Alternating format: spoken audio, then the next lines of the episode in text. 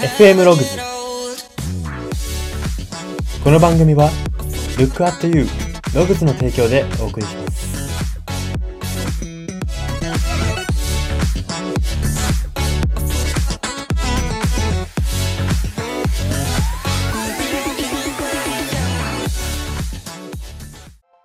どうも。自宅にサッカーコートが欲しい人材エージェント Y です。この番組は生きる自己啓発書と呼ばれる Y があなたの人生観、キャリア観にささやかな変化を日々与えていこうという番組です。これは取り入れたいと思うものがあったら取り入れる、そんな感覚で聞いていただければと思います。さて、今回は曲考察のコーナーです。今回特集するのが、Kiss-My-Foot2 さんのルラルララという楽曲です。こちらの楽曲、えー、この曲考察のコーナーにしてはですね、えー、珍しい、えー、ジャニーズグループの方々の楽曲を今回は選曲させていただきました。このルラルララという楽曲、どういう楽曲かと簡単に説明をいたしますと、2019年4月に発売されました Kiss-My-Foot2 さんのアルバム Free Hugs の一曲になっております。楽曲の内容としてはですね、えー、身近にある、こう、愛というか、うー愛、思い、帰る場所、まあ愛ですね。身近にある愛に気づく大切さ、身近にある愛で意外と自分の人生の幸せとか、うん、成功みたいな感覚って意外と満たされるものだよねっていう、この近くにある愛の大切さを、えー、確かめようよということを歌った楽曲になっております。で、この楽曲の注目ポイントはですね、この曲考察のコーナーでおなじみ、ミセスグリーンアップルさんのボーカル大森さんが作詞作曲したことが話題になった楽曲なんです。ミセスグリーンアップルさんといえば、そのボーカルの大森さんが書く詩のこう深さといいますか、えー、哲学的な感じだとか、こう答えを出さない、えー、人それぞれに答えを求めるような、えー、こう訴えかけるような歌詞が印象的な、えー、グループであり、まあ、そういう歌詞を書かれるボーカルの方ですけれども、彼が書いた楽曲ということで、また一つ、えー、いい意味でジャニーズらしくない、えー、楽曲に仕上がっていて注目されたという、そんな楽曲になっております。でですね、音楽番組とかではですね、この楽曲はなんかさ、なんていうんですかね、なんでそういう歌い、歌われ方をしているのかっていうところまでは私はわからないんですけれども、合唱スタイルで、えー、歌われたりもしておりました。まあ、それぐらいこう、なんて言うんですかね、うん、学生というか、えー、合唱に使われる楽曲って、その学生が歌う合唱に使われる楽曲って基本的にこう、クリーンで、えー、ハッピーでピースフルな楽曲が多いわけじゃないですか。であって、さらになんか大切なことに気づかせられるみたいな楽曲が多いわけじゃないですか。で、まあその楽曲の、うん、合唱にも使われてるということでですね、えー、まあそういう、うん、なんて言うんですかね。学生とか、まあ、教育においてもいい影響を与える一曲と、えー、認められてる証拠なのではないかなと。地上波でそうやって合唱されるっていうのは、そういうことなのではないかなというふうに思います。今回はそんな、えー、Kiss-My-Foot2 さんの、えー、いい意味でジャニーズらしくない、ルラルララという楽曲を特集していきたいと思います。はい。では最初に歌詞から読み取れるメッセージを読み解いていきます。ポイント歌詞が大きく3つあります。1つ目です。きっと今日がずっと向こうを指してる。何か戸惑ってる僕の向かうべき場所という歌詞です。はい。えー、きっと今日がずっと向こうを指してる。今日っていうものを、まあこれは擬人化してると捉えていいですね。今日があっちだよ。何か戸惑ってる僕。今何か戸惑ってる僕と、えー、もう一人擬人化した今日がいると、えー、想像してください。自分は何かに戸惑ってる僕です。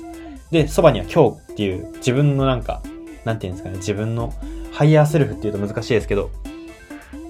うーん、なんか、冷静に自分を、えー、未来に導いてくれる自分、まあそれを今日という、今日の擬人化、まあこの今日の擬人化が隣にいると、えー、しまして、この今日の擬人化があっちだよ。ずっと向こうを指してる。すごい遠くの方を指してる。君が行くべきなのはあっちだよ。今日が言ってるわけですね。で、自分も僕の向かうべき場所って言ってるわけですね。分かってるんです。あそこかって。これ、ちょっとぼやけてきてて、だんだんちょっとリスナーの方々も、えー、どう、どういうことなんだっていうことが気になってきたと思うんですけれども、えー、これ簡単に言うと答えは愛なんですよ。僕の向かうべき場所、何かに戸惑ってる今日の僕が向かうべき場所っていうのは愛なんですよ。愛一択なんです。戸惑ってるならば、特に。どういうことかと言いますと、戸惑、戸惑ってる時には、戸惑ってる時って人は愛っていうものを一番忘れやすくなるんですね。その間に、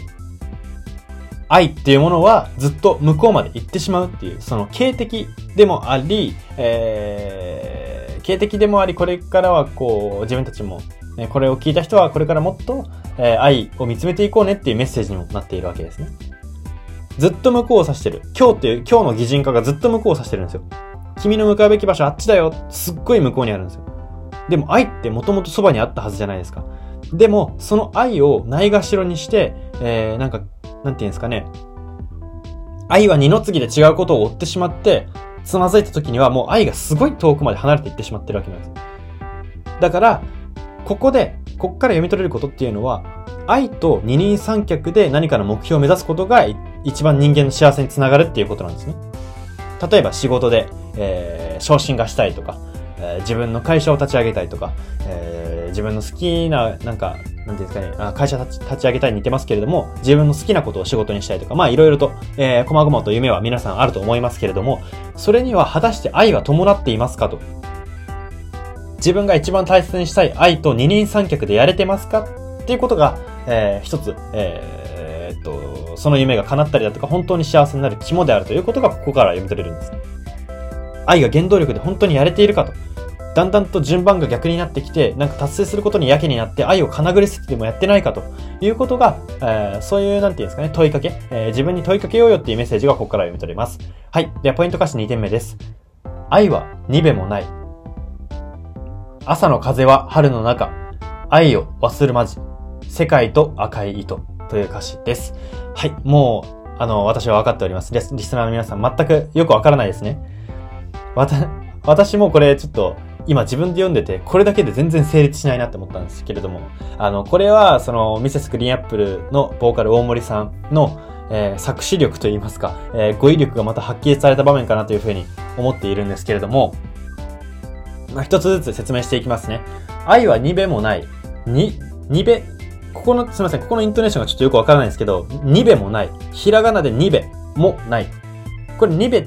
二べもないってどういう意味かっていうと、えー、まあ、そっけないとか、愛想が悪いとか、そういう意味なんですね。愛は、儚い、そっけない。もうなんかあっけなく終わってしまうみたいなことなんですよ。で、その次、朝の風は春の中。その次、愛を忘るまじ。その次、世界と赤い糸。えー、これは、どう理解するのかっていうと、この歌詞の前に、もう一つあるんですね。その、これは2番の歌詞なんですよ。愛は2べもない。朝の風は春の中、愛を忘れまじ、世界とか赤い糸っていうのはこれ2番の歌詞なんですけど、1番にも似たような歌詞があるんですよ。それが、愛は2べもない、包む風は花瓶の中、愛を忘れまじ、世界は君の中ってあるんですね。つまり、これで何が言いたいのかっていうのは、自分の中でえー、っと、これは、この楽曲は全体として最初の全然その愛をかなぐり捨てて目標に進んでこけた主人公からスタートして、最後愛に気づくっていうその流れ、成長の流れがこう一連で歌われている楽曲なんですよ。つまり1番より2番は進化した主人公なんですね。1番の時はまだ愛を知らなかったんですよ。あの愛の大切さ。何かに戸惑ってる僕が向かうべき場所は愛だって1番の時気づいてないんですよ。あ、1番の序盤の方までは。気づいてなくて、これ序盤の歌詞なんです。えー、序盤の歌詞で、愛は二べもない、包む風は花瓶の中、愛を忘れまじ、世界は君の中って歌ってるんですけれども、何が変わったかっていうと、包む風、朝の風。えー、番では、風は花瓶の中って言ってるんですよ。花瓶って狭いですよね。狭い中で風が吹いてると。愛の風が吹いている。でも次は、2番では春の中って言ってるんですよ。春ってめちゃくちゃ広い概念ですよね。自分の愛がファッとこう外に出てったというか、えー、大事なものを理解してこう解放された何かからっていうところなんですよね。この表現。えー、まずは、えー、愛の大切さを知ること、認めること、愛と二人三脚で歩むと決めることで、えー、こう、愛が正しく伝わるだとか、自分の世界がきちんと正しく広がるだとか、まあ、そういうことがあるよっていうことが、ここからは、えー、ここでは表現されています。で、その次、愛を忘るまじ。一番では、世界は君の中って言ってるんですよ。世界は君の中ですよ。自分の中にしか、世界っていうのが自分の中だったんですけれども、えー、世界と赤い糸って2番になってるのはどういうことかっていうと、愛の大切さに気づくことで、世界と繋がれるようになったわけですね。君の中だけだったら、えー、自己満ってことですよね、これ。世界は君の中にある。まあ、なんかワールドイッツマイみたいな話なんですけれども、なんかちょっとネタ、ネタ的なセリフみたいですけれども、ワールドイッツマイみたいな、世界は俺のもんだみたいな、俺中心に世界が回ってるみたいな、まあ、大げさですけど、まあそういうことですね。世界は君の中、君の中に世界がある。っていうことですけれども、愛に気づいた2番の主人公はどう言ってるかっていうと、そんなことはなかったよと。愛だったよ。やっぱり愛、他人、大切を、大切な人を大切と思う気持ち、愛する人と二人三脚で歩む気持ち、この気持ちが大事だったよって気づいた瞬間、パッと心の世界が赤い糸で、外の世界、本物の世界と繋がったんです。まあ、この楽曲分かりやすく言うと、えー、人は一人では生きていけないっていうところが一つ大きなメッセージなんですね。だからここでは赤い糸と言ってるわけですね。うん一番では君の中にしかなかった世界、自分の中にしかなかった世界、これが、えー、愛を認めた。つまり誰か大切な愛する人と二人三脚で歩むっていうことは、大切な人も究極を言えば他人じゃないですか。自分という個体ではないわけじゃないですか。もうそこと繋がってるっていう時点で、えっ、ー、と、世界と繋がる気がある、世界と繋がる力があると言えるわけじゃないですか。えー、一人で閉じこもってても世界と繋がってるとは言い難い。えー、世界と繋がれる能力があるとは言い難いですけれども、大切な人とちゃんと深い関係を保てる。大切な人って、うん、人間70何億人もいて、全員とこう深く関わるわけにいかない中で、その中で選ばれてる大切な人との関係すらないがしろにしてしまうと、まあ、大げさに言えば、イコール全人類と分かり合えないってことになるわけじゃないですか。全人類と繋がり合えない、本気で。っていうことになるわけじゃないですか。なので、このまず大切な人を大切にする。これが人間の最低限求められてることだよねっていうこともここから歌われているんですね。で、ちょっと長くなってしまったので3個目のメッセージ、歌詞いきたいと思います。惹かれ合う命それだけで、ありがとう言うよそれだけです。だんだんあやふやになっています。夢見た話をしよう、僕らでさ、という歌詞です。はい、これもまた単体でわかりやすくない、わかりにくい歌詞になってますね。えー、説明しますね。惹かれ合う命それだけでありがとう言うよ、それだけです。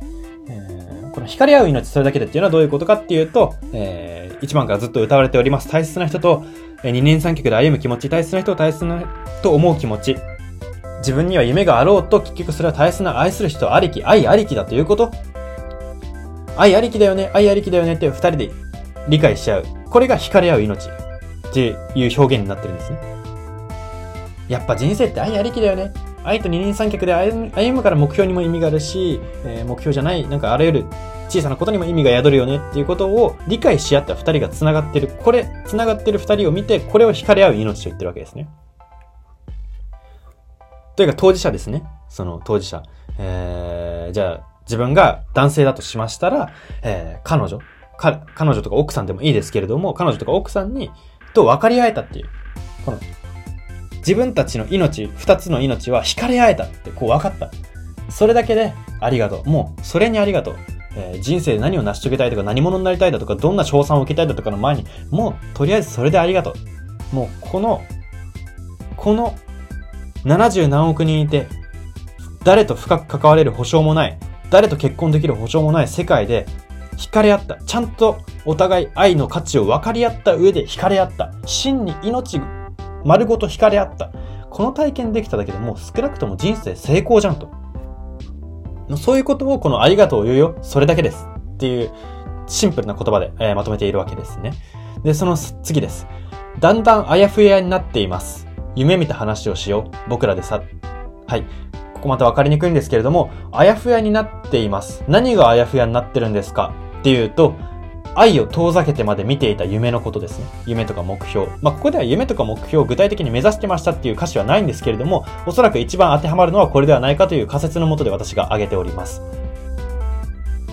序盤に、この楽曲は、えー、序盤から最後にかけて、えー、一人の主人公が成長していく物語っていうことを私は言いましたけれども、序盤で愛を遠ざけてまで夢を見てたわけですね。夢とか目標の方ばっか見て、えー、最初は愛のためにやってるようなつもりだったのが、いつの間にかなんかその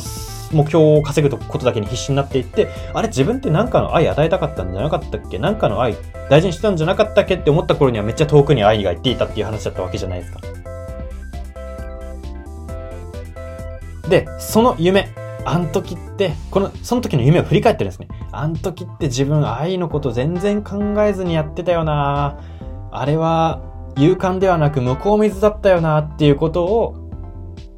思いながら、僕らでさって、その、まあ、自分が男だとするならば、彼女、奥さんと、あの頃の自分の我を見失ってた、あの、ちょっと今となっては少し恥ずかしい話しようよっていう、夢見た話でもしようよっていうことを言ってるわけですね。つまりこれハッピーエンドなんですよ。もうハッピーエンドを迎えた、その最後のハッピーエンドの場面で、まあ、あの時の話でもしようかみたいなことを言ってるわけですね。